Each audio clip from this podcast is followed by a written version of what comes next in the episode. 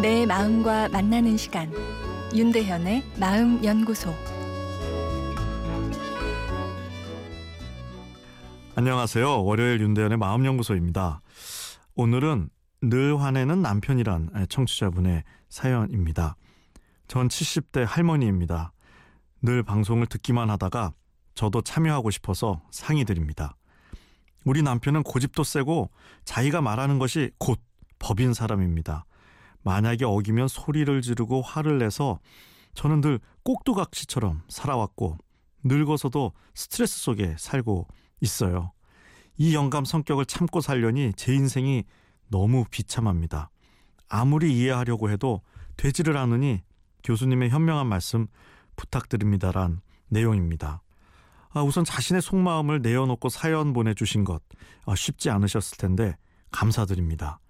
마음속 문제를 드러내 보인다고 해서 그 문제가 해결되는 것은 아니지만 네, 오늘 사연 주신 분처럼 인내로 문제를 해결했던 경우엔 한 번쯤은 자신의 마음을 열어 제치고 괴로움을 세상에 표현하는 것이 억눌렸던 감정에 환기가 일어나 조금은 후련해질 수 있습니다.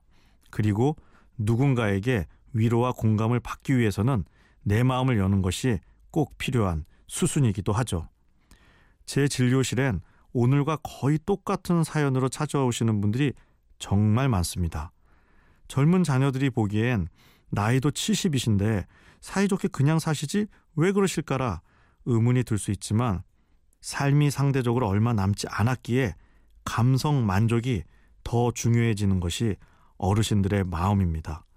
젊었을 때는 자녀 양육 등 가족의 생존을 위해 감성적인 면을 좀 희생하고 열심히 살게 됩니다. 그러나 인생의 원숙기인 6, 70대에 들어가게 되면 생존이 아닌 사랑의 비중이 다시 늘어납니다. 단지 살기 위해서 사는 것이 우리 인생의 목적의 전부는 아니니까요. 그리고 열심히 감정적 희생을 하고 산 내 마음에 보상을 해주고픈 마음도 나이가 들수록 크게 일어나게 됩니다. 즉, 사랑받는 존재가 되고자 하는 욕구가 크게 늘어나는 것이 우리 마음의 나중의 변화입니다. 그렇기에 권위적이기만 하고 따뜻한 소통을 하지 않는 남편이 더 이상 이해되지 않는 것이죠. 문제는 남편도 그런 소통법에 젖어 있어 변화가 매우 어렵다는 것인데요.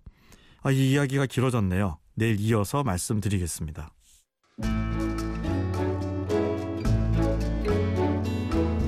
윤대현의 마음연구소. 지금까지 정신건강의학과 전문의 윤대현 교수였습니다.